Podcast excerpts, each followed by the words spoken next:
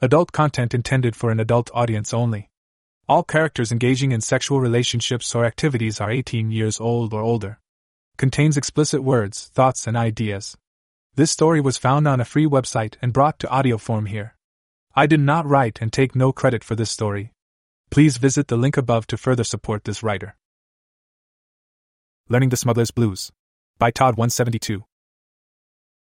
This story is one of the tales from the shack, and is posted in LW to keep it with the others. This works fine as a standalone, though it precedes Gun Gun Teddy Bear. Learning the Smuggler's Blues. Hi, I'm Wendy Fly Me.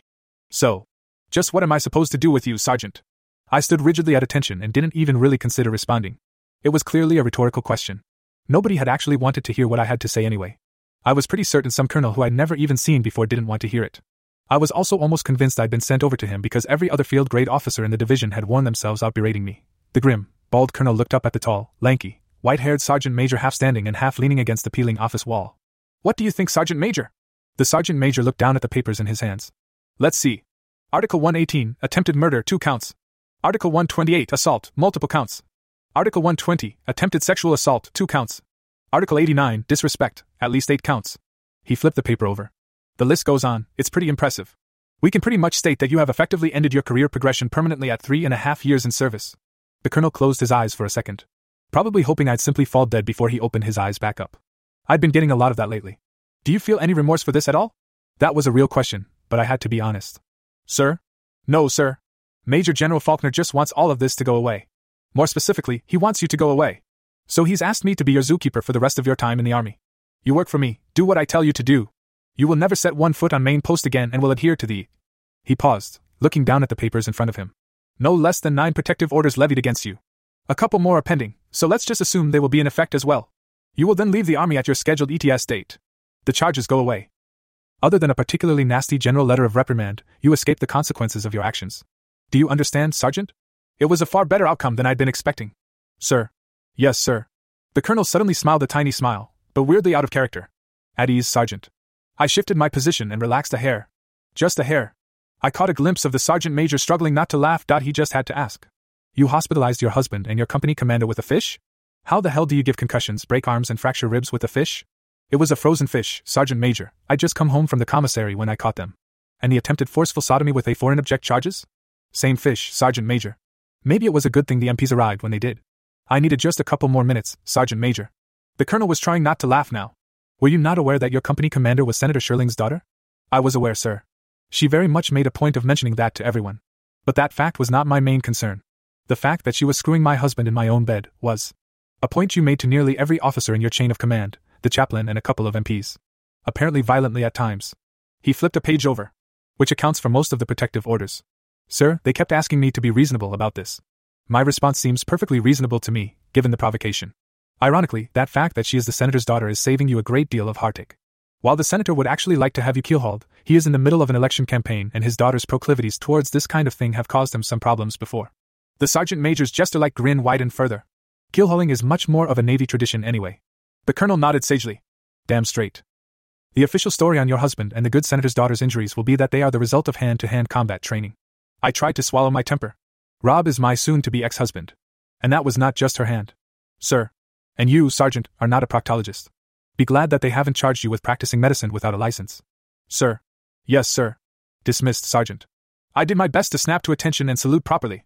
This was pretty much the first discussion I'd had with an officer in the last month that didn't involve words like confinement and dishonorable discharge.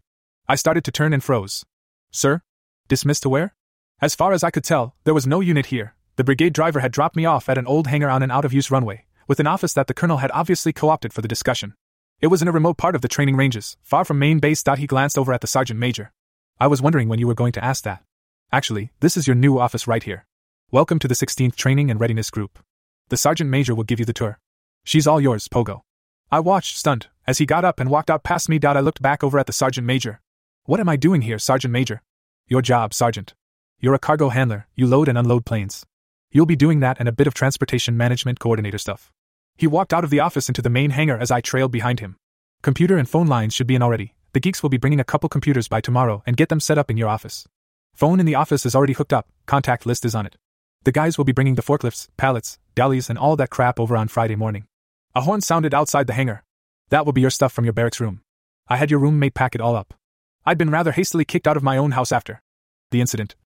And stuck in a temporary barracks room. Doubt he gestured towards the back of the hangar. Your new quarters are back there. Bedroom, kitchenette, and bathroom. Sometimes we need lift on short notice in the middle of the night, so it's best to have you here.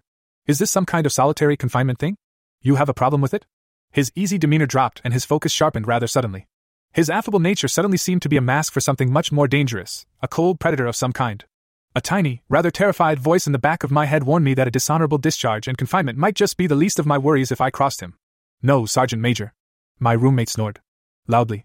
I just want to know where I stand. He relaxed a bit. You're not a prisoner. Follow the rules Colonel Howard laid out, and everything will be fine. We're busy as hell, that's why we're bringing this airfield online. You'll be busting your ass here, probably do three times the work of anyone else in your specialty. But you'll be treated fairly and get anything you need to do your job. You take care of the unit, we'll take care of you. The horn honked again, and he nodded toward the hangar door. You might want to go ahead and let them in. I walked over and threw the switch to open the door. It made an odd grinding noise, but slowly opened to let in a gray crew cab F 150. When it stopped, mountains of testosterone and muscle poured out. Actually, it was three guys in khaki cargo pants, desert boots, and an array of somewhat suggestive bar t shirts, but it was pretty much the same thing. A big blond guy with a close cropped beard slid out of the driver's seat, an even bigger red headed guy with a full brush of a beard and huge slabs of muscle slid out on the passenger side, while a slender dark haired clean shaven guy came out of the back. The big blond guy nodded toward the sergeant major, then looked over at me. All right, sergeant, where do you want it? I pointed towards the back room. I'll be living in there. The guy with the dark hair slid towards me. Damn, he was good looking, in that sort of tall, dark, and smoldering, Italian way. His voice sounded like liquid sex. Hello, I'm Hollywood. The sergeant major glared at him. What part of NO do you not understand? Even though he didn't raise his voice one bit, I could suddenly hear cold, sharp steel in it. The appropriately named Hollywood stiffened. Got it, Sergeant Major. The blond guy rolled his eyes. Get the bags out of the back seat. Dumbass. Hollywood gave a brilliant apologetic smile, then winked and turned back to the truck. The blond guy walked over. I'm Kurt. You already met Hollywood. The big guy over there is Amos. The red haired guy grumbled something. Hollywood grinned. Don't mind old Amos here, raised in a swamp, speaks more alligator than English. Amos shook his head and lifted a chair one handed out of the back of the truck like it was a scrap of paper. I looked at them, and a light dawned. I'm guessing I'm the lowest ranking person here, aren't I? The sergeant major grinned like a jackal. Lowest ranking person in the unit, actually. Glad you picked up on that. Still, this hangar is yours. You're the only one with Loadmaster certification, so your word here is law. As he said that, he made sure the three guys were listening. All three locked eyes with him, and each gave a single curt nod. For all the bullshit and quasi civilian clothes, they were obviously disciplined as Hell.it took them about 10 minutes to unload the truck and carry everything into the back room. Sometime in that 10 minutes, the sergeant major disappeared. As soon as they finished, Kurt looked at me. Interested in lunch? Yes, what the hell do I call you? Just call me Kurt. Outside the compound, the ready room, this hangar, and a couple other places, we go by first name or nicknames for security reasons. Same reason we usually dress like civilian range maintenance crews out here. If they're in civilian clothes, the colonel goes by Howard, the sergeant major goes by Pogo. Just remember who they really are. You'll want to go get into civilian clothes to go eat. I got the feeling making them wait was a bad idea, so I jumped into jeans and a t shirt and ran back out to the truck. Amos and Hollywood were sitting in the back, leaving this shotgun seat for me. Lunch was at a local barbecue joint, and I got to watch in horror as Amos consumed what looked like an entire hog on a bun while the rest of us ate normal meals. After Kurt finished, he pushed his plate away and leaned back. You're probably starting to realize that you aren't in Kansas anymore. Yeah, I'm under that impression. We conduct special, short notice training events for units all over the world. I furiously rubbed my forehead and all three stared at me. Sorry. I'm just trying to scrub the word stupid off my forehead. Amos gave a low rumbling chuckle and Hollywood smirked. Kurt shrugged, but smiled a little. Okay, but you don't need to know the details. I get it. I don't have the need to know, but I'm not an idiot. Sergeant Major wanted me to make sure you know the rules. Mission first. All the feel good shit stops at the door. I kind of picked up on that.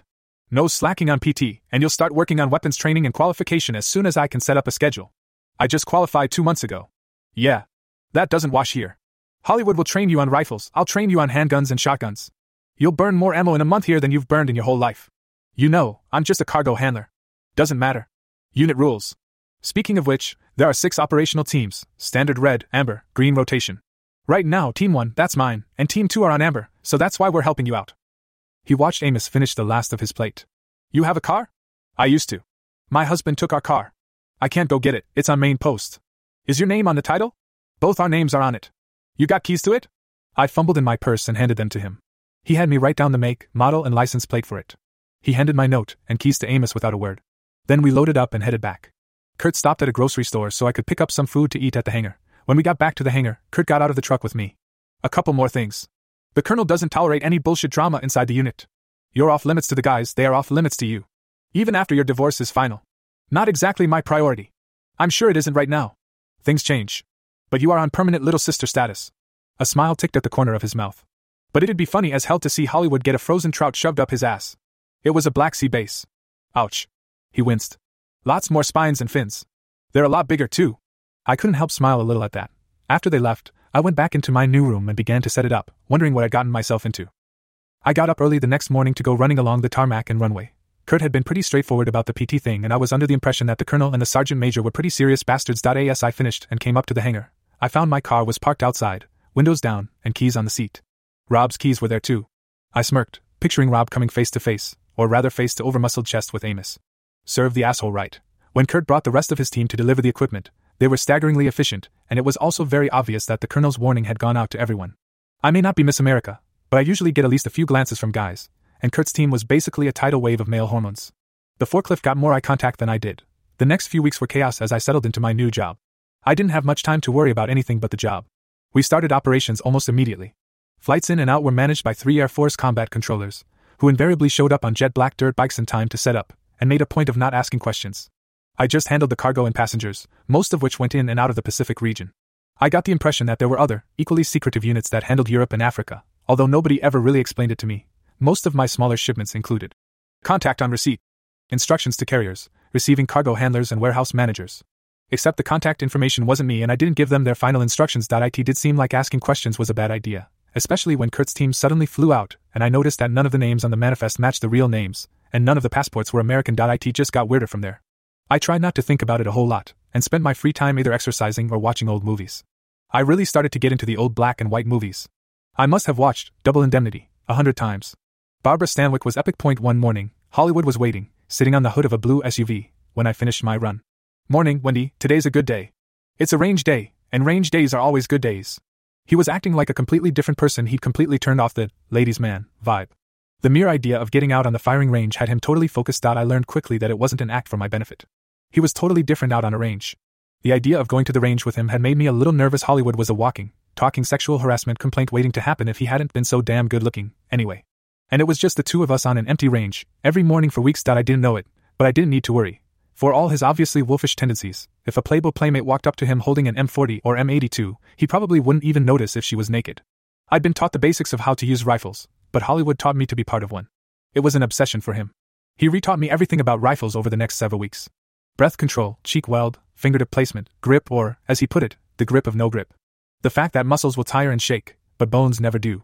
And on and on.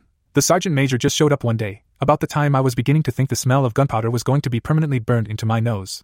We'd finished shooting and were packing up. We'd given the rifles a rough cleaning, but Hollywood preferred to do the thorough cleaning himself. He walked over, looking at Hollywood. Well? She's okay. Doesn't have the knack to be great, but if she added another 30 pounds or so to stabilize her skinny ass, she'd be pretty decent with another year of practice. The sergeant major glanced over at me.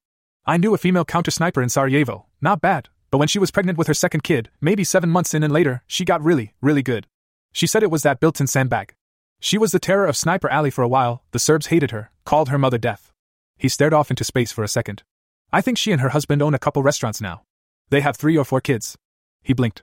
Anyway, I don't need you to be a sniper. Just don't want you to be helpless. On Monday, you start learning about monsters. He turned and walked off without another word. Hollywood continued packing up. What did he mean by monsters? Close combat specialists. Handguns, submachine guns, shotguns. That'll be Kurt mostly. Hollywood gave me directions to a battered old structure that turned out to be a combination indoor range and shoot house. When I walked in, I realized the range was in far better shape than it looked from the outside. Kurt was standing next to a table with handguns lined up on it. We're going to cover shotgun and handgun basics. The sergeant major wants me to make sure you can defend yourself. I'd thought the rifle range had been a lot of shooting, but Kurt seemed determined to have me fire every handgun and shotgun known to man until my head was ringing despite the Mickey Mouse ears. After a couple weeks, I started to feel naked if I wasn't holding a handgun. Every single handgun run started with a draw, and Kurt made me draw over and over until it was smooth and clean. I used back and belly draws for every gun, and ankle draws if the gun was even remotely small enough to work that way. Then the real fun began. Kurt set up the shoot house and I had to walk through it, over and over, until I took down every target fast enough for him. He even had me use the team standard weapon until it was second nature.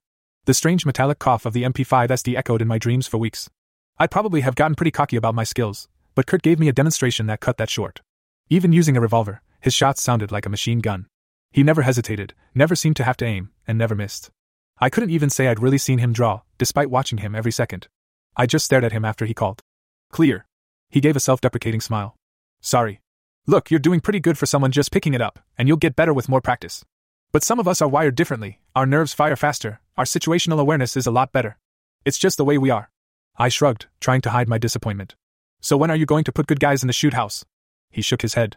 If you get sucked into something, there are no good guys. Just shoot anything remotely threatening until you run out of targets or ammo. He pulled a locked case out of his truck and opened it. This is the gun Pogo wants you to use. I stared at an odd little revolver with almost no barrel. Where's the hammer? Inside the shroud, this is Smith & Wesson Model 38 Airweight Bodyguard. It's made for concealed carry. The hammer is shrouded so it won't catch on clothes or anything else. It's tough and reliable.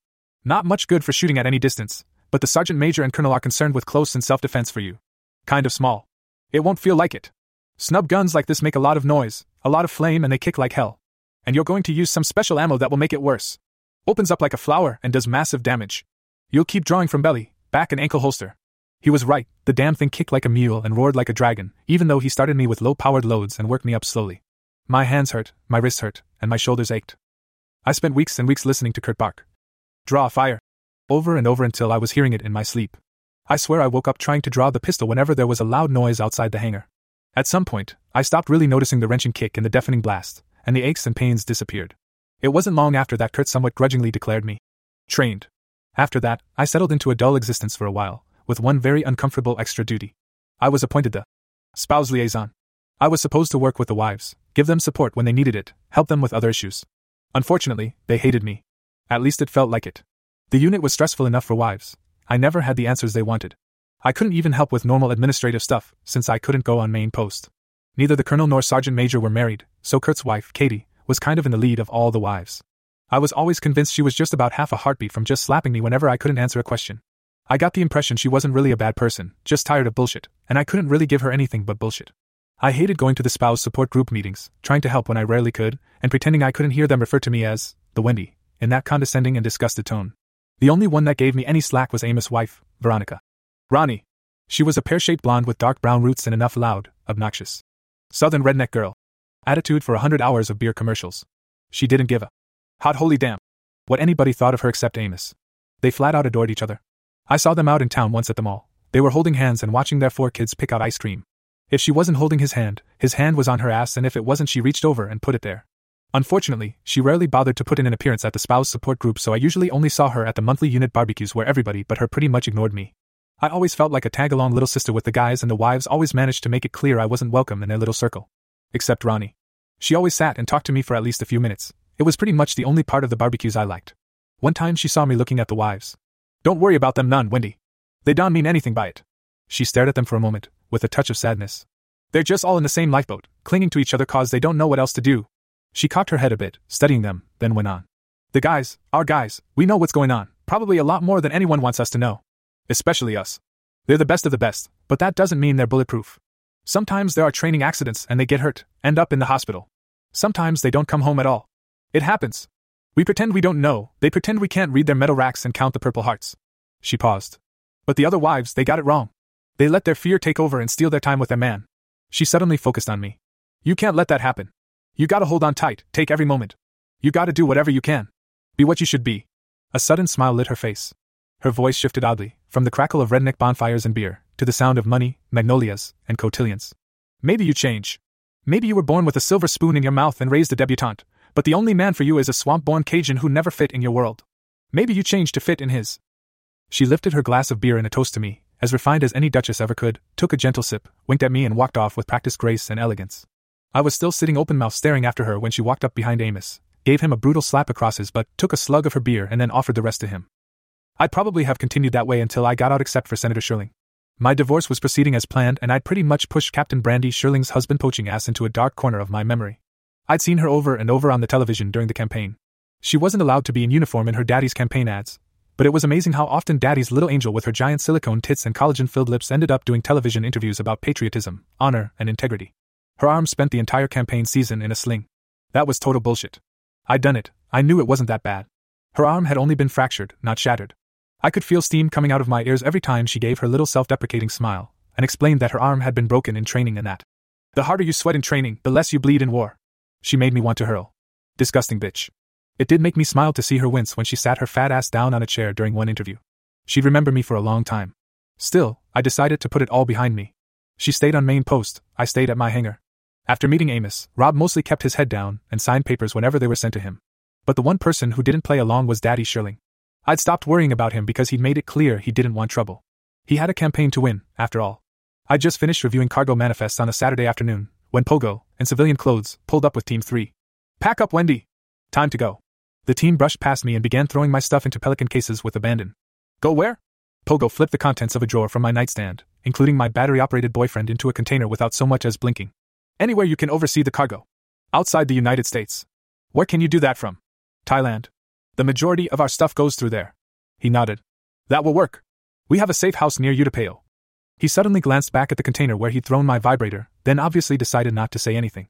We need to get you out of here. You're going into exile on the next thing burning. That didn't sound good at all. Exile? What did I do? Nothing new. Senator Shirling appears to have suddenly remembered you exist now that the campaign is over. He isn't a forgive and forget kind of guy. The senator informed General Faulkner that he wants to see you brought up on court's martial charges as quickly as possible. Oh shit. The words, dishonorable discharge and sentence to confinement, suddenly loomed very large in my mind. I started helping stuff things into the cases as fast as I could. Oh shit is right. That asshole is talking 20 years, and he's on the damned Armed Services Committee. Colonel Howard told General Faulkner that you're on covert assignment and are currently out of contact, mission end date undetermined. He tossed me a passport. Had the documents guys make that up for you along with a dozen other ones. We'll get you the rest in Thailand. I felt a wave of hopelessness. I have to come back sooner or later.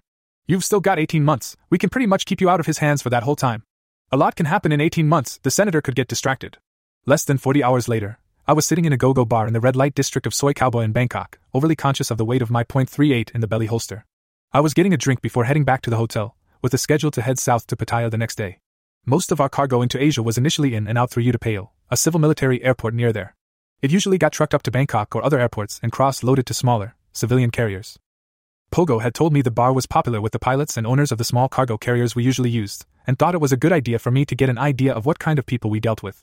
I figured he was testing me to see if I could handle myself. Go go bars aren't usually places single women hang out. It was kind of a rush, though. It was so unreal, I could feel the little revolver against my stomach every time I moved. I was going to have to get used to that. Pogo had made that clear when he'd given me an official Thai military license to carry it. A scruffy looking guy wearing a loud red and white tourist style aloha shirt, with two buttons missing, over his slightly faded blue t shirt sat on the next stool over. A crunched, used to be white straw trilby hat with a frayed brim sat on the bar next to him. He'd probably shaved a couple days ago and looked a little soft, like the Bangkok heat had melted him around the edges just a bit. I got a vague impression of a well worn teddy bear. He glanced me over, but it was pretty benign. New here? I'm sure someone with more experience would have some idea where he was from in Australia, but I couldn't. His accent had obviously been softened by years living outside Australia. First time. My boss thought it'd be a good idea for me to drop by here. Strange fella, your boss. This is the pilot's bar. Tourist bars are down that way. He pointed up the street. And the military bars are down that way. He gestured the other way. I manage cargo, so I'm probably in the right place. Had to come out here to manage things a bit more directly. He nodded slowly. Makes sense then. I'm Chip Woodley. My real name is Mel, but nobody calls me that. Except my mum. Wendy. He reached across and shook my hand somberly, then called for a couple more drinks, and I was a bit surprised that his was just a Coca Cola. I'm flying tomorrow. Woodley Air. I usually carry, uh, pharmaceuticals. I have a crate of my own, an old An-24. I smiled, but it was totally plastic. Less than six hours in country, and I was drinking with a drug runner. I reflected that I'd actually, somehow, someway, gotten worse at picking guys. He took my silence as a cue to keep talking. At least it's interesting here. Jack over there. He nodded towards a tall, good looking guy down the bar. Flies a squirrel helicopter for Lao Green Mountain Development. Good guy, but a bit of a rude rat, so watch your knickers. He glanced around, then nodded towards a central table where two tall, slender Asian men in stylish suits sat with a half dozen mostly undressed women. The chopsticks over there who have decided to grace us with their presence are David and Jonathan Huang. They're not really regulars, they just show up here about every six months or so and throw a lot of money around. Both of them are right bastards. Hong Kong Chinese twins, illegitimate sons of a British duke or earl or something. Stay clear of them, they're an evil pair of budgies. Budgies? They're smugglers. We've got a few of them around here. Jack and I call them budgies, it's a bit of an in joke. Down in Oz, we call men's Speedos swim trunks budgie smugglers because it looks like. He trailed off weakly and looked embarrassed. I got it. I fought to keep from smiling too wide. Maybe it was my rum and coke, but his embarrassment was kind of cute. He fumbled on for a second before getting his rhythm back. Bad characters, the both of them. They're pretty much royalty in the discreet transportation business. He smiled. They don't think anyone can tell them apart, but David has a scar under his left eye where he got cut a couple years ago in a car accident in Malaysia. The women are there for Jonathan, David has a taste for the kathoey. Cat what? Kathoey. Lady boys. They're the prettier ones. I stared. Seriously, I couldn't tell. Wow. He laughed. It's kind of a thing here. The word kathoey is a little rude, they usually call themselves fooing, but everyone else uses cat. The surgeons do a pretty good job with the TI boobs, breasts, I mean. He flushed red again, it really was awkwardly cute. I eyed the brothers cautiously. We moved a number of shipments all over Asia through a company named Huang Brothers at fairly high prices. Smugglers? He shrugged. Yes. They have an air freight business, but they also have contacts in every custom house in Asia. I heard them say they pay their cousins about 2,500 Hong Kong dollars per shipment to clear them through customs, then they charge the customers about four times that. That certainly explains some surcharges I'd been seeing. He moved on to other bar patrons, pilots, company owners, and some shiftless types. We talked for almost two more hours, eating skewers of grilled chicken with really tasty peanut sauce. At least I hoped it was chicken. It was good anyway. Even if it hadn't been, I learned more about what was actually going on with my cargo than I'd ever dreamed. My contact on receipt. Shipments were nearly all being carried by shadowy people at best mercenaries, smugglers, and worse. Their delivery points were a list of every unstable place in the region. Not that I hadn't expected something of the sort, but I'd been doing my job blindfolded. He finally asked where I was going to be working. My company maintains a suite in a hotel here because we have people pass through all the time, but apparently, I have an office between Pattaya and Utapao, so I head down to Pattaya tomorrow. He looked a little puzzled, but shrugged. Pattaya is a bit of zoo. He glanced around. Kind of like this. But if you're in town for a few hours, hit we Andy's, at bottom of Soi 2, on the beach road end. His missus makes great food. I ended up heading back to my hotel a little later than I'd planned, and I really shocked myself when I told Chip it was nice meeting him and I'd had a good time. Shocked because I meant it. If he'd have been in a different line of work, I'd have tried to stay in touch with him somehow. A girl has to have some standards, and not dating drug smugglers was probably a good start. He did tell the truth about Andy's missus and her cooking, though. It was three weeks before Pogo and Howard passed through the safe house. Until they got there, I was the only one staying in the safe house, although a couple of local guards and a driver were permanently on call. I managed some shipments, using the equipment at the house. I also learned a lot. I traveled to the Utapao airfield and watched our shipments get repalleted and relabeled. None of it stayed in Thailand. I spent some evenings in Pattaya to get out of the safe house. I managed to learn a few words in Thai, mostly names of food. Much to my eternal regret, I learned that the insanity of the go go clubs on the ground floor isn't even close to the insanity on the upper floors. After wandering upstairs at the Maryland A Go Go, I mostly stuck to restaurants and the occasional beer bar. I also spent a considerable amount of time rethinking how anatomy and physics worked and trying to figure out how to clean my brain with bleach and steel wool. I was also pondering the meaning of what I'd learned from Chip, so when Howard and Pogo arrived, I simply sat down and brought it up.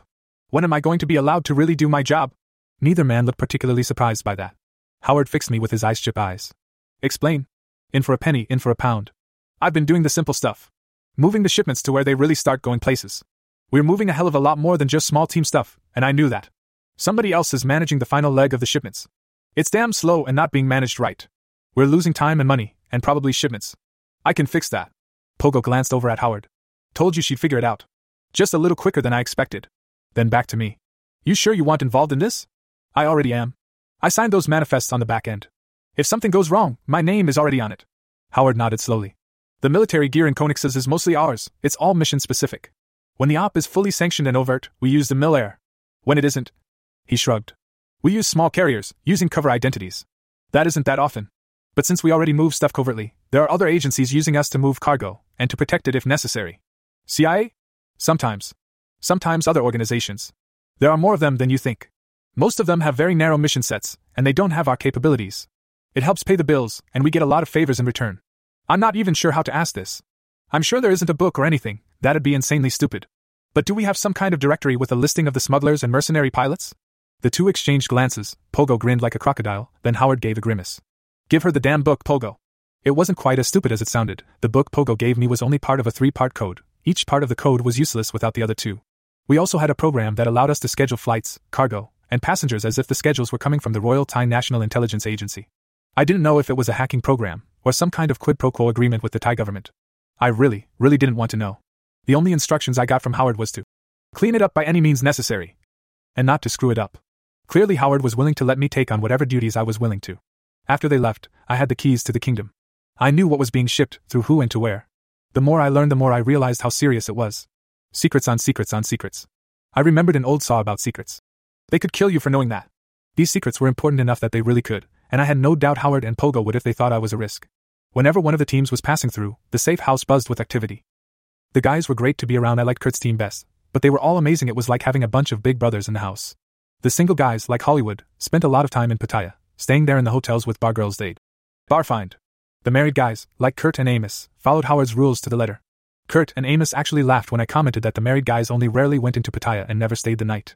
Amos chuckled in a tone so deep I could feel it through my boots rather than hear it. Ronnie would go full Jerry Springer if I ever touched any of that. And then there's Needles. Kurt gave a wry grin. Even if the colonel wasn't a hard ass about it, it wouldn't be worth it. Hollywood can double wrap it if he wants, but it isn't worth the risk. We had a damn good medic, Needles. He left right before you came over to us. The colonel recruited him from an ODA Special Forces Alpha team. His wife divorced him, left him for a lawyer she'd been seeing for years whenever he was gone.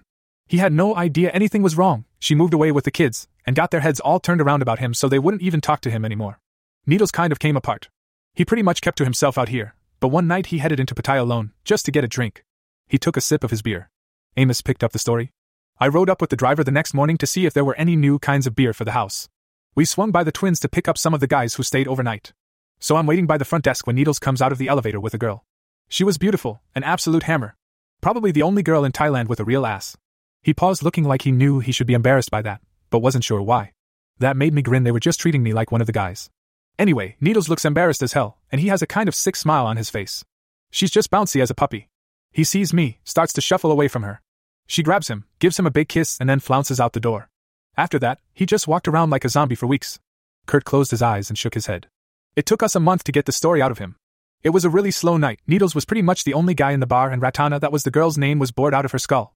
So she sees him moping in the corner and sits down to talk, got the whole story of his divorce out of him, even though her English isn't all that great. She paid off her own bar fine and took him to the hotel. She decided she was going to put a smile on his face if it took her all night. So the next morning, she finally asks him what he does for a living and he tells her he's a paramedic. She asks him, What's that? So Needles tells her, It's kind of like a doctor. She squealed and held both arms out to him. Oh. Can you test me for AIDS? At that point, both Kurt and Amos began laughing softly, but it built quickly until they were roaring with laughter. I was horrified. Did she have AIDS? Kurt shook his head. We caught up to Ratana, she was fine. She was actually a good kid. Ended up marrying a high ranking Thai Foreign Service officer. I think he's an ambassador now. But Needles was practically a hermit after that. Whatever happened to him? His divorce had him more screwed up than anyone thought. He was hooked on Valium and Oxy, finally got caught. The colonel let him retire, lost the paperwork, accidentally screwed up the chain of custody on the evidence. Needles had always done right by the team, so the colonel did right by him. Made him go into a rehab program first, though. The teams weren't around near often enough, though, and I spent a lot of time watching old movies they brought in for me. Twice weekly trips to Bangkok to manage our shipments there and drop by Soi Cowboy were pretty much the norm. I managed to run into Chip on a regular basis and let him catch me up on business gossip. I justified the fact that I was hanging out with a drug smuggler by telling myself he was a source. It became sort of a regular thing. Chip was a great remedy to the regular overdoses of muscle and masculinity that surged through the safe house. Lord knew I liked having the teams pass through, but the sheer testosterone overload was mind numbing. The bills for steak and beer when they came through were enormous. Chip's easygoing attitude was almost soothing. I found out he'd been flight lieutenant in the Australian Air Force before he'd cashed in an inheritance for his An-24. He wasn't weak, he was just much more normal than my guys. I started building on the gossip to get a handle on what was really going on. I called in one of the favors the unit was owed from one of the three letter agencies, and had the travel itineraries of all our principal connections tracked and relayed to me the information arrived in an anonymous daily email on the single heavily encrypted computer in the house. I started tracking our shipments more carefully and managed to fix a lot of accidental inefficiencies in our system. I noticed a pattern in the Huang brothers' shipments. Every 60 days or so, a shipment would suddenly become hung up in customs, costing us several thousand dollars extra in special fees to get them moving again. I hadn't seen it before because I didn't have all the information. I wanted to talk to Howard and Pogo about it, but they didn't drop by before the next hang up in Macau happened. And my morning email showed the Huang brothers were both in Macau as well. I hesitated, but I remembered Howard's instructions. By any means necessary, I sent a note outlining my plans, grabbed a stack of travel cash out of the safe. With a certain nervous trepidation, I took five gold Krugerrands from the Don't touch this. Emergency cash. I was on the next flight to Macau. Some of the stories I'd heard in Bangkok had been about the Eight Golden Lotus, the Huang brothers' own nightclub in Macau. I decided that would be where I would start. It was an early morning flight, so I spent much of the day resting at the hotel and trying to convince myself I was doing the right thing. Wendy O'Connell, Sergeant, U.S. Army, cargo handler, was preparing to have it out with a pair of international smugglers, who, according to all the rumors, were murderous bastards. I put off actually going to the club until late, telling myself I was waiting until I was sure they were there. Eventually, I had to choose between going or putting it off until the next day, when I couldn't be sure they'd be there since I didn't have access to my secure email. I eventually put on the understated black skirt suit I'd had made on a whim in Bangkok, grabbed my fake Hermes crocodile bag with my little stack of gold coins, and called the front desk for a limousine to the club. I hesitated a bit, but slid my noisy little gun in its pancake holster onto the back of my skirt at the small of my back. I certainly didn't plan on shooting the Huang brothers in their own club, but I felt undressed without my gun now.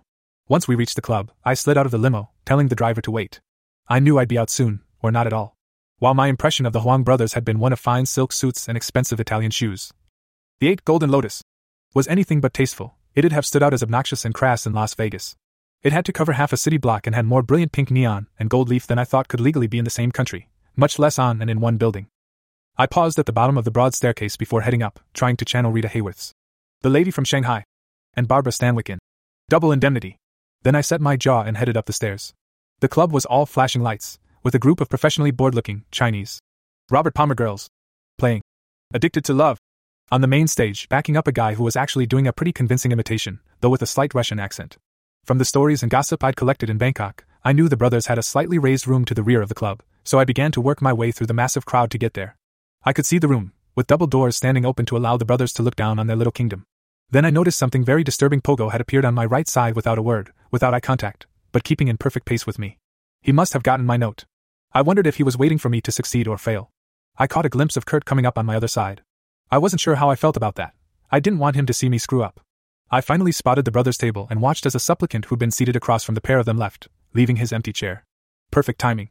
I swept up the steps, pausing to touch their personal waitress on the shoulder. A Cuba Libre, if you please. Then I slid into the chair. The tiny scar under David's eye was obvious in the light. Jonathan. David. I nodded to each in turn with a slightly plastic smile. They were obviously shocked and had no idea who I was. I paused for a long moment, glancing down at my nails, essentially ignoring the brothers for a few seconds. It's what Barbara Stanwyck would have done. I do apologize. I just feel like we've been working together so long we know each other. I'm Wendy. I saw confusion rather than recognition. Of course. David's mouth worked a bit, but nothing came out. You're holding one of my employer's shipments for ransom here in Macau, as you've done on a regular basis. They no longer find it amusing. It would really be best for everyone if it were released immediately. A flash of anger crossed Jonathan's face, and he started to turn to one of his bodyguards to snarl something. Anticipating it, the bodyguard began to reach into his jacket. Everybody froze quite suddenly. Nobody was even breathing. The bodyguard was trying not to even blink, the muzzle of Pogo's gun stuck firmly in his ear. Kurt had produced an automatic in either hand, one pointed at David's head, one at Jonathan's. Pogo and Kurt were stone faced, impassive as statues. They'd moved so quickly that their movements weren't even a blur. Even having seen Kurt and the other team monsters at the range, it was unbelievable. I couldn't imagine what it must have seemed like to everyone else. My heart was pounding, but I forced myself to relax. What would Barbara Stanwyck do?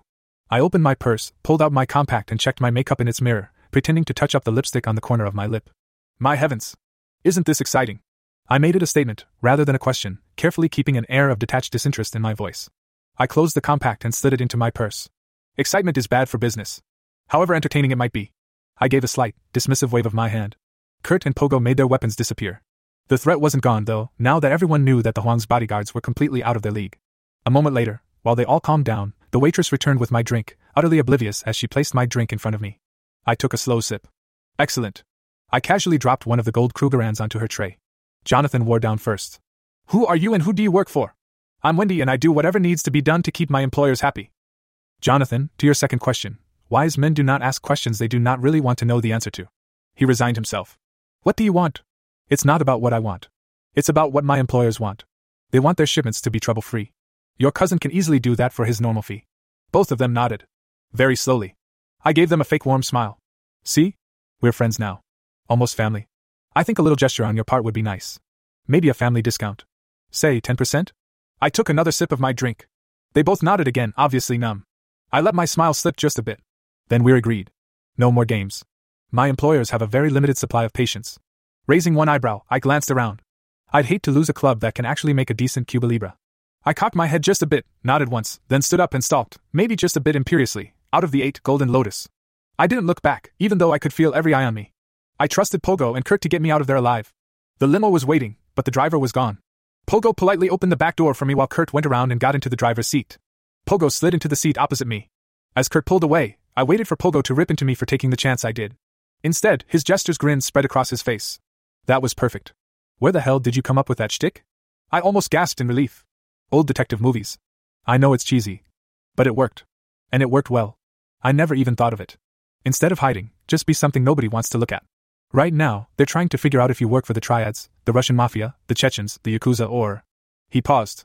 I cut in. Or somebody worse. He chuckled. Or somebody worse. Like us. Your note said there are other organizations that need straightened out? Kuala Lumpur, Taipei, Jakarta, Kabukicho, Vladivostok, a few more. I think maybe the Wendy needs to introduce herself to the community. Over the next several months, we did the tour, timing the visits for maximum impact.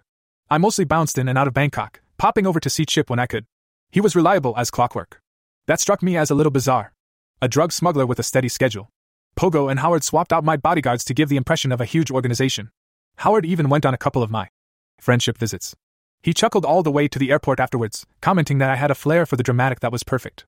He actually insisted that I use operational funds to buy a full wardrobe of black skirt suits in silk, fine wool, and cashmere, with shoes to match, and a couple real Hermes alligator bags. He didn't want me to be caught out because of a cheap imitation. I just figured it was a sacrifice I had to make for my country. The rumors spread through the underworld like wildfire. To add to the effect, a sumo doorman in Kabukicho, the giant red light district in Tokyo, found himself dragged through the street by his queue of hair as if he were a toddler. Amos felt, or at least pretended to feel, that the doorman hadn't shown enough respect when I arrived. I deliberately ignored the whole thing, acting as if it were beneath my notice. By the time I reached Russia and stepped in the front door of the club Troika in Vlad, an obviously terrified white blonde waitress was already waiting wide eyed with my Cuba Libre. She'd been sent over as soon as I'd been sighted at the curb. To say the negotiations went smoothly was a massive understatement. That's how I was reborn as the Wendy. Again.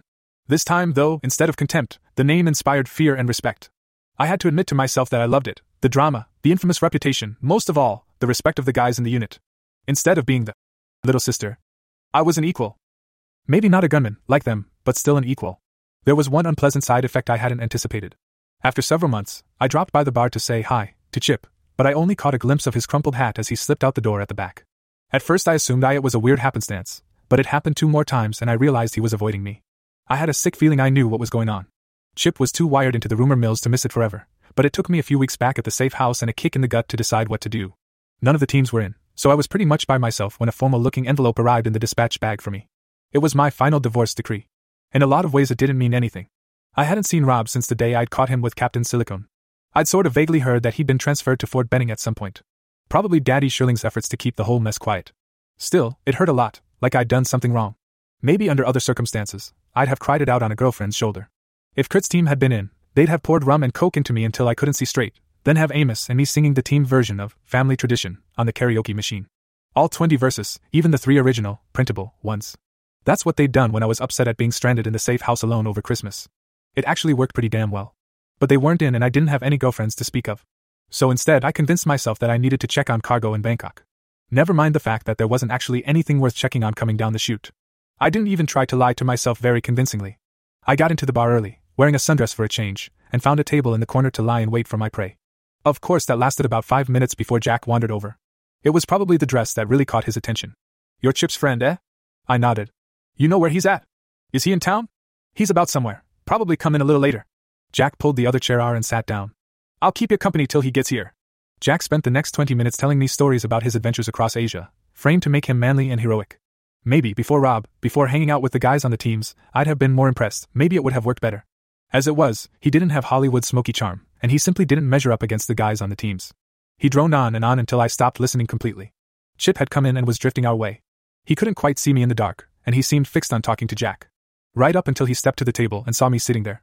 I was going to grab his arm, but he stepped back too quickly, like he'd seen a cobra on the floor. He looked over at Jack, a muscle twitching in his jaw. You're playing with fire there, mate. Jack held up his hand.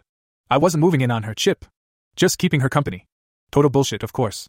Guys like Jack were always on the prowl and they were too shallow to care if they hurt a friend. If they actually had any friends. Chip looked at me then back at Jack, I could see anger. That's not what I meant, Jack. That's the Wendy. We've all been hearing about. He said it just a little too loudly and head swiveled to look. Bloody hell. Jack's chair hit the ground as he stood up and backed away, hand up defensively. Didn't know. Chip spun on his heel and all but sprinted towards the back door. Ignoring Jack's sputtered apologies, I headed after Chip. The Wendy's reputation was working in my favorite Chip had to fight his way through the crowd, but they parted like the Red Sea for me as whispers of, the Wendy, raced through the mob. I could have grabbed his shirt before he got out the door, but I let him get into the alley before I did. I wanted privacy. Chip. He froze and held his hands up a bit, then slowly turned to face me as I relaxed my grip. What do you want? Chip, it's me. I know it's you, I just didn't know what you were. It took me a while to put it together, then I had to convince myself it was you. Hell, here I was warning you about the Huang brothers and I should have been warning them about you. I scowled at him. Just what do you think I am? Who the fuck knows? Why don't you tell me? Triads? Russians? I've heard rumors you're Irish Provo wanted for a bunch of murders, doing mercenary work for someone. Heard rumors you're the daughter of an American mafia don.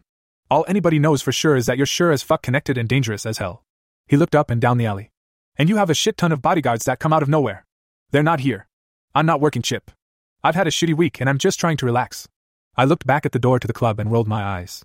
And that's sure as hell not going to happen here tonight. He had a twitch of smile that disappeared almost instantly. I'm not apologizing. I don't like being used. I almost denied using him, but caught myself. I get that. I wasn't planning on actually liking you. My honesty brought him up short. I don't want to be in the middle of this, I stay out of the bad shit. That's how people get killed. I stared at him. Chip, you smuggle drugs. I don't think you're on any kind of high moral ground here. Pharmaceuticals, Wendy. I move expired pharmaceuticals to places, people, that can't afford anything better. They still work, the big drug companies put expiration dates on a lot of stuff just so people can't store it up. What I'm doing may not be technically legal, but it isn't heroin. That caught me totally off guard. You make money doing that? His mouth twisted. Not much, but it's a living. Really? Moving meds to people who can't afford better doesn't exactly sound lucrative. Sounds like a pretty shitty business plan. He started to argue, then slumped a bit. Yeah. It's pretty much shit. I'm barely making it. Anything serious goes wrong with the plane, and it's all over. But nobody else wants the cargo or the route, so I'm not likely to get killed over it, and it's still a decent thing to do. Sorry about misunderstanding what you do. I gestured down the alley to the blazing neon lights of the main drag. Our surroundings kind of point in a different direction. This isn't Mother Teresa Boulevard. Although I think that some of the girls at the Lucky Seven dress as nuns on Saturdays. He gave a twisted half smile. You make it all sound so sleazy. I couldn't stop a giggle. It is sleazy, Chip? Really, really, really, tremendously, unbelievably sleazy. He threw his hands up. That's depressing. True, but depressing. Sounds like you could use a drink. He glanced at the door. Not in there. If you go back in there now, the place will be empty in 10 seconds. That's kind of your fault, you know. I've got to find a different place to hang out now. Probably have to find a place in Patpong or Nana Plaza. I'm sure the story is all over here now. He shrugged, looking a little sheepish. Why would I drink with you anyway? Because you're my friend. He started to object, but stopped. He couldn't deny we were friends. I grabbed his hand and started dragging him down the alley. There's a bar in the Imperial. The Bangkok Imperial? I nodded. They won't let anyone in there unless they're with a guest. Even if they did let us in, I couldn't afford a glass of water there. When I didn't say anything and only raised one eyebrow, his voice trailed off and he closed his eyes. Shit. That's where you're staying, isn't it? There are some perks to being a femme fatale. The doorman did give him a jaundiced look. The Imperial was snooty enough that even the hookers had to be properly dressed and well behaved. We weren't seated at the bar for 30 seconds before one of the staff brought Chip a burgundy loaner jacket and took his hat and aloha shirt. After a few drinks, Chip realized I was still the same Wendy he knew and he relaxed a bit, but was still a touch concerned. Seriously, Wendy, how much trouble am I in? None. Not with me anyway. The other stuff is just business. Can I ask what the business is? Just getting cargo where it needs to go. I could see curiosity in his eyes. That's all, Chip? You don't want to know more. He did, but he'd been on the fringes of the smuggling world long enough to know a serious warning when he heard one. He changed the subject. You don't suppose any of these lot know where my hat and shirt's gone off to? Hate to lose it. I poked his ribs. Knowing the staff here, they may have taken them to have a proper burial. That'd cut your wardrobe in half. I'd take offense at that if it wasn't true. I waved the bartender over. He had that perfectly calm mannerism you only see in the most experienced hotel staff. Yes, madam? May I ask where Mr. Woodley's overshirt and hat have gone off to? He didn't miss a beat or change expression at all. They've been properly treated and delivered to your room, of course. Thank you. The bartender walked off while I tried desperately not to bust out in laughter. I looked at Chip, trying to keep from losing it. He, he thinks you're a. The shock on his face was too much. I doubled over trying not to fall off the stool, laughing almost hysterically. Chip Woodley, international gigolo. Fortunately, Chip started to laugh right along with me. He thinks you're paying me so you can take me up to your hotel room and have your way with me? So wait, that makes me. Julia Roberts. I really did damn near fall off the stool at that point. Only Chip's steadying hand kept me up. It was very late, and we were the only ones left at the bar, but the staff still managed to radiate disapproval at my lack of decorum without saying or doing anything. He managed to get me back upright. Maybe we should get out of here. I'm not sure I want to see what would happen if they tried to throw you out. If half the rumors are true, your giant bodyguards will appear in a flash of lightning and kill everyone. I tried to stop giggling, but it wasn't succeeding particularly well. Only one of them is actually giant. And they don't make any noise when they show up. I managed to get on my feet and grabbed his hand. Come on, let's go get your shirt. And hat. I'm not leaving without my hat. We padded through the extra lush carpet in the colonial style pink marble halls until we got to a waiting elevator. I stabbed the top floor button. Chip shook his head. The penthouse? Of course. Perks, Chip, perks. Of course, he never had a chance of getting out of the suite that night. The staff of the hotel obviously had it figured out before I admitted it to myself. The next morning, we were sitting at the little breakfast table with coffee and breakfast, in robes so thick and fluffy I wasn't even sure they were legal in most countries. Chip sipped the outrageously good coffee that room service had delivered. I wasn't expecting that. He smiled, a real smile. I'm not sorry it happened, though. Me either. But you'll probably regret it. Not only do you have to do the walk of shame out of the hotel, but I think the staff ruined your outfit. I pointed up at the cleaned and pressed aloha shirt. They even put on all new buttons. Chip shook his head mournfully. Bloody embarrassing. They have no respect for tradition. And my poor hat. The hat, perched on the shelf above the shirt, had been blocked and cleaned to the point where it was nearly blindingly white. Even the frayed edges had been skillfully repaired. I smiled. I couldn't help it, I'd been smiling from ear to ear all morning. I've got one more night in Bangkok. Let me take you out for dinner. He looked around the opulent room. Maybe someplace a bit more in my price range. You ever eat at the Royal Dragon? Is that the one where the waiters wear roller skates? Supposed to be the largest restaurant in the world. I haven't been there. That evening, I ended up sitting in a giant walkway filled restaurant, eating all kinds of strange seafood, wearing Chip's hat and aloha shirt. I didn't have to drag him back to my hotel, it was more of a race. That became our thing whenever we were both in town. The Royal Dragon for dinner, followed by breakfast in my room at the Imperial. I couldn't go back to the bars or go go clubs on Cowboy, so we kind of formalized our schedule a bit. I thought the only problems with it were how close my end term service was getting and how likely it was that Daddy Shirling was still gunning for me. Of course, I completely missed the real danger. Chip had been right. It's dangerous to be caught in the middle. I was only a month from being out of the army, and really starting to worry about what to do when I got a report from the Bangkok police. An Australian in a red flowered shirt and white hat had been dragged out of a bar on Soi Cowboy by Chinese gunmen the night before. I frantically pulled up the morning email that told me where all the smugglers were at. The Huang brothers were in Macau, and one of their planes had left Bangkok just a few minutes before, headed there with a single stop on the way. I was lucky in one thing a Thai military flight to Macau was lifting out of Utapao in just two hours, and unlike the Huang brothers' plane, it was on a direct route. That would get it there less than 30 minutes after their plane. I might just make it. I used our program to put myself on the manifest as VIP cargo. Kurt's team was in, but nobody had a chance to stop me as I rushed out the door of the safe house. I grabbed my gun, cash, and a stack of Krugerrands. The flight to Macau was surreal. The Thai flight crew was professional and experienced enough to have a complete lack of curiosity as to why a farang would be on the flight under National Intelligence Authority. Smart men. They could probably sense my rage and barely suppressed panic, even though I was carefully trying to maintain my femme fatale, cool, I stopped on the way out of the airport to call back to the safe house. I expected Kurt to answer, but the line clicked over and it was Pogo. I'm in Macau. We figured that. Kurt found the reports right after you left the house. His voice was clipped. Maybe angry. The idea of Pogo or Howard actually angry was beyond terrifying. This was my fault, I got careless. It's my fault he's in danger. I don't have a choice. We all have choices, Wendy. It's not about having choices, it's all about consequences. There are consequences for everything. Is your friend worth those consequences?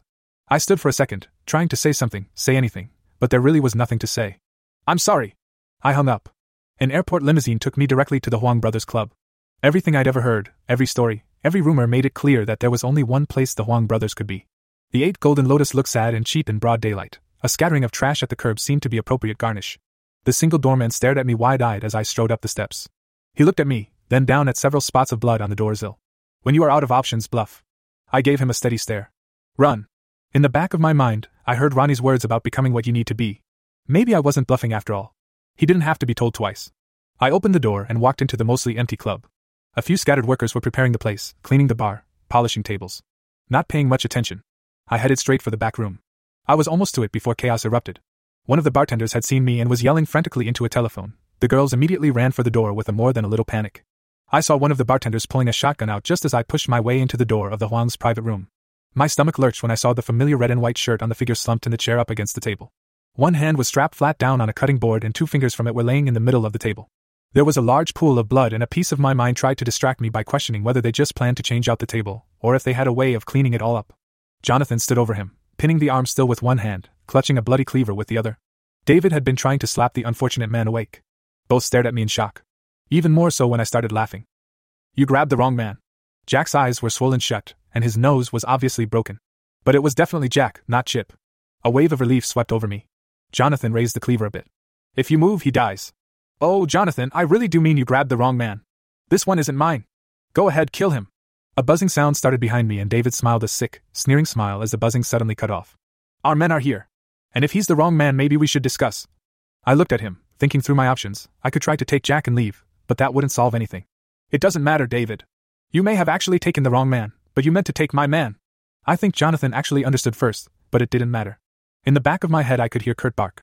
Draw. And burned in reflex took over.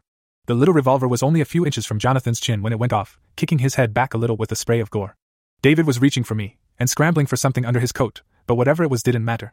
The table was in his way, and my gun roared again, blasting up through the roof of his mouth as he tried to yell something. I spun towards the door and snapped the lock. Jack managed to open one eye a bit, the deafening sound of the pistol doing what David's slaps hadn't. You here to rescue me? No. I was here to rescue Chip. His voice was slurred and thick. Stupid joke. Told Chip if he could land a piece like you, I was going to try the same bait. Ran off with his hat and shirt. Stupid fucking joke. He laughed weakly while I used the cleaver to cut the blood soaked leather straps from the cutting board. He managed to pull himself to sitting, then pulled the shirt off and wadded it up around his hand. I stared at him coldly. You're paying to have that shirt cleaned. I like that shirt. He looked at me in disbelief, then nodded slowly. Now what? I paused, thinking. I had three bullets and they probably had a small army out in the club now. I wondered if I just pushed their bodies out the door, what would happen? A sudden storm of gunfire started, normal at first, but the normal gunshots were quickly overwhelmed by a familiar, oddly metallic stuttering. It didn't last long. The only sounds I could hear were my heartbeat and Jack's ragged breathing. Jack started forward, but I stopped him. Stay here. He watched incredulously as I put the revolver back in its holster and opened the door slowly. I stepped out with my heart in my throat, holding my hands up and open, just a bit. Clear. Twelve of Kurt's team were fanned out across the club, fully awake, fully alive, fully aware. Every possible avenue of approach always covered by at least one set of eyes. The blunt muzzles of their MP5 SDs never quite stopped moving, questing for targets as if the guns themselves were alive like hungry wolves. I didn't count the bodies on the floor of the club, but there seemed to be a lot of them. My question of how they'd gotten here so quickly was answered by a single forlorn figure in a tattered Australian military flight suit. Looking at me for answers, answers to questions he didn't even know how to ask. Chip. I thought they'd gotten you. I stepped over a body and wrapped my arms around him. He hugged me back, then leaned back and looked at me. You've got something on you. He pointed to the side of his face. Oh, that's Jonathan. Maybe a little David, but mostly Jonathan. He turned a bit green, but tried to smile. Bit possessive, are you? I'm not big on sharing. It's been a problem before. I'll remember that. You'd better. Kurt suddenly loomed over us. You made a choice here, Wendy. We broke a bunch of rules, pulled a lot of strings, cashed in a lot of favors, to get to Chip and to have him get us here in time. We can plead ignorance and say we didn't understand what was going on. Howard will buy that from us, even if he doesn't really believe us. You can't. I don't think you want to be here when the bosses get here. Kurt shook his head and looked at me. There's a van downstairs, take it back to the airport. Go somewhere, anywhere. We'll get the other guy back to Thailand. I narrowed my eyes at him. Alive, okay? He's an idiot, but if it wasn't for him, they'd probably have grabbed Chip. Kurt smiled and shrugged. He'll be okay. Maybe a bit shaken up. Just to make sure he keeps his mouth shut. Yeah, he probably needs that. Chip sighed. Where do we go? I have some ideas. I started for the door and a low rumbling voice caught my attention. Make sure you take the suitcase, boss lady. Amos gave me a wink. As we stepped out the door, I could see Hollywood on one knee scanning up and down the street, holding a scoped rifle that looked like it might be a heavily modified M25, if I was remembering right. I could see three bodies crumpled in the street. He glanced up. You're a lucky man, Chip. Take care of her. Chip looked at the sniper rifle, then down the street at the bodies. I will, mate. We scurried down the steps to a white van. Chip hopped in the driver's seat while I climbed in, hitting my foot on a suitcase jammed between the seats. Drive fast, Chip. We really, really need to get out of here. Who are they, Wendy? The Triads? Worse. The Russians? Worse. Christ. What could be worse? Chip, you really don't want to know. Drive faster. I pulled the suitcase up into my lap. It was so heavy it took both hands. I flipped it open and looked inside. It must have been all the operational cash from the safe house, along with every last Krugerrand. Drive faster, Chip. Seriously. Drive. Faster. Six months later, Pochentong Airfield, outside Phnom Penh, Cambodia. It was my own fault I didn't hear them come in, I had all three fans on high. Our office air conditioner had died again, so the fan was necessary to prevent suffocation in the midday heat. The guest chair scraping as it was pulled out in front of my desk was my first warning. They grow up so quickly, don't they, Pogo? They never call. They never write. Sad, isn't it, Colonel? I looked up slowly with a sinking feeling in my stomach. Howard was seated in the chair across my desk and the tall, lean form of Pogo rested lazily against the doorframe. Maybe I could convince them to just kill me and leave Chip alone. Chip doesn't know anything. I've never told him anything. Howard studied me with his cold blue eyes. Didn't figure you would. Well, at least that was something. I squared my shoulders. What can CNW shipping do for you? Pogo chuckled and talked directly to Howard. I believe the word you used was chutzpah, wasn't it? Howard nodded, still studying me. Only word for it. It's something you're born with. You either have it or you don't. I waited. Either they were toying with me or not, I was pretty sure I wouldn't have a chance of getting my revolver out of my desk. Pogo was too damn fast, and I was pretty sure Howard was faster than I was too. Howard put a folder on my desk. Your discharge papers. You've been out for months. I opened them and stared at the papers. This is real? Pogo smiled his too wide smile. You even got a meritorious service medal, Pretty good for a terminal buck sergeant. Obviously, nobody in the division would sign it, but we have connections at SOCOM. Couldn't do anything about a good conduct medal, though, what with the general letter of reprimand in your file. I smiled. I'm sure it was a bit crazed looking. I don't mind. That was worth losing a good conduct medal over. We also have your stuff in the truck outside. Even all your suits and shoes. Pogo looked thoughtful. That's a lot of shoes. Howard gave a grim smile. Now, on to business. Business? Business. We, and some of our brethren, are running into problems moving shipments efficiently lately. Really? I tried not to grin. They still needed me. I was sure he could see my interest, though. Howard nodded sagely. Really. Since the unfortunate demise of the Huang brothers, there's been infighting in their organization, and that has had side effects. Nobody has managed to take it over because all their chief lieutenants are quite dead. How can I help you with that? The Huang brothers' companies have, of course, legally fallen into the hands of their nearest relative. Maybe you're speaking to the wrong person. You should be talking to him. Her. Seems they had a sister. He slid another folder to me and waited while I opened it. A passport. I opened it. Wendy Huang, a British national, born in Hong Kong. My own picture stared back at me. Pogo looked up at the ceiling. Educated at Vassar with a master's in business administration. She has a reputation for being rather ruthless. Rumor has it she shot her brothers in the middle of their own nightclub, then had her bodyguards shoot all their lieutenants. I don't look Chinese. Half Chinese. Do you really think anyone wants to look that close? I squeezed my eyes shut for a second.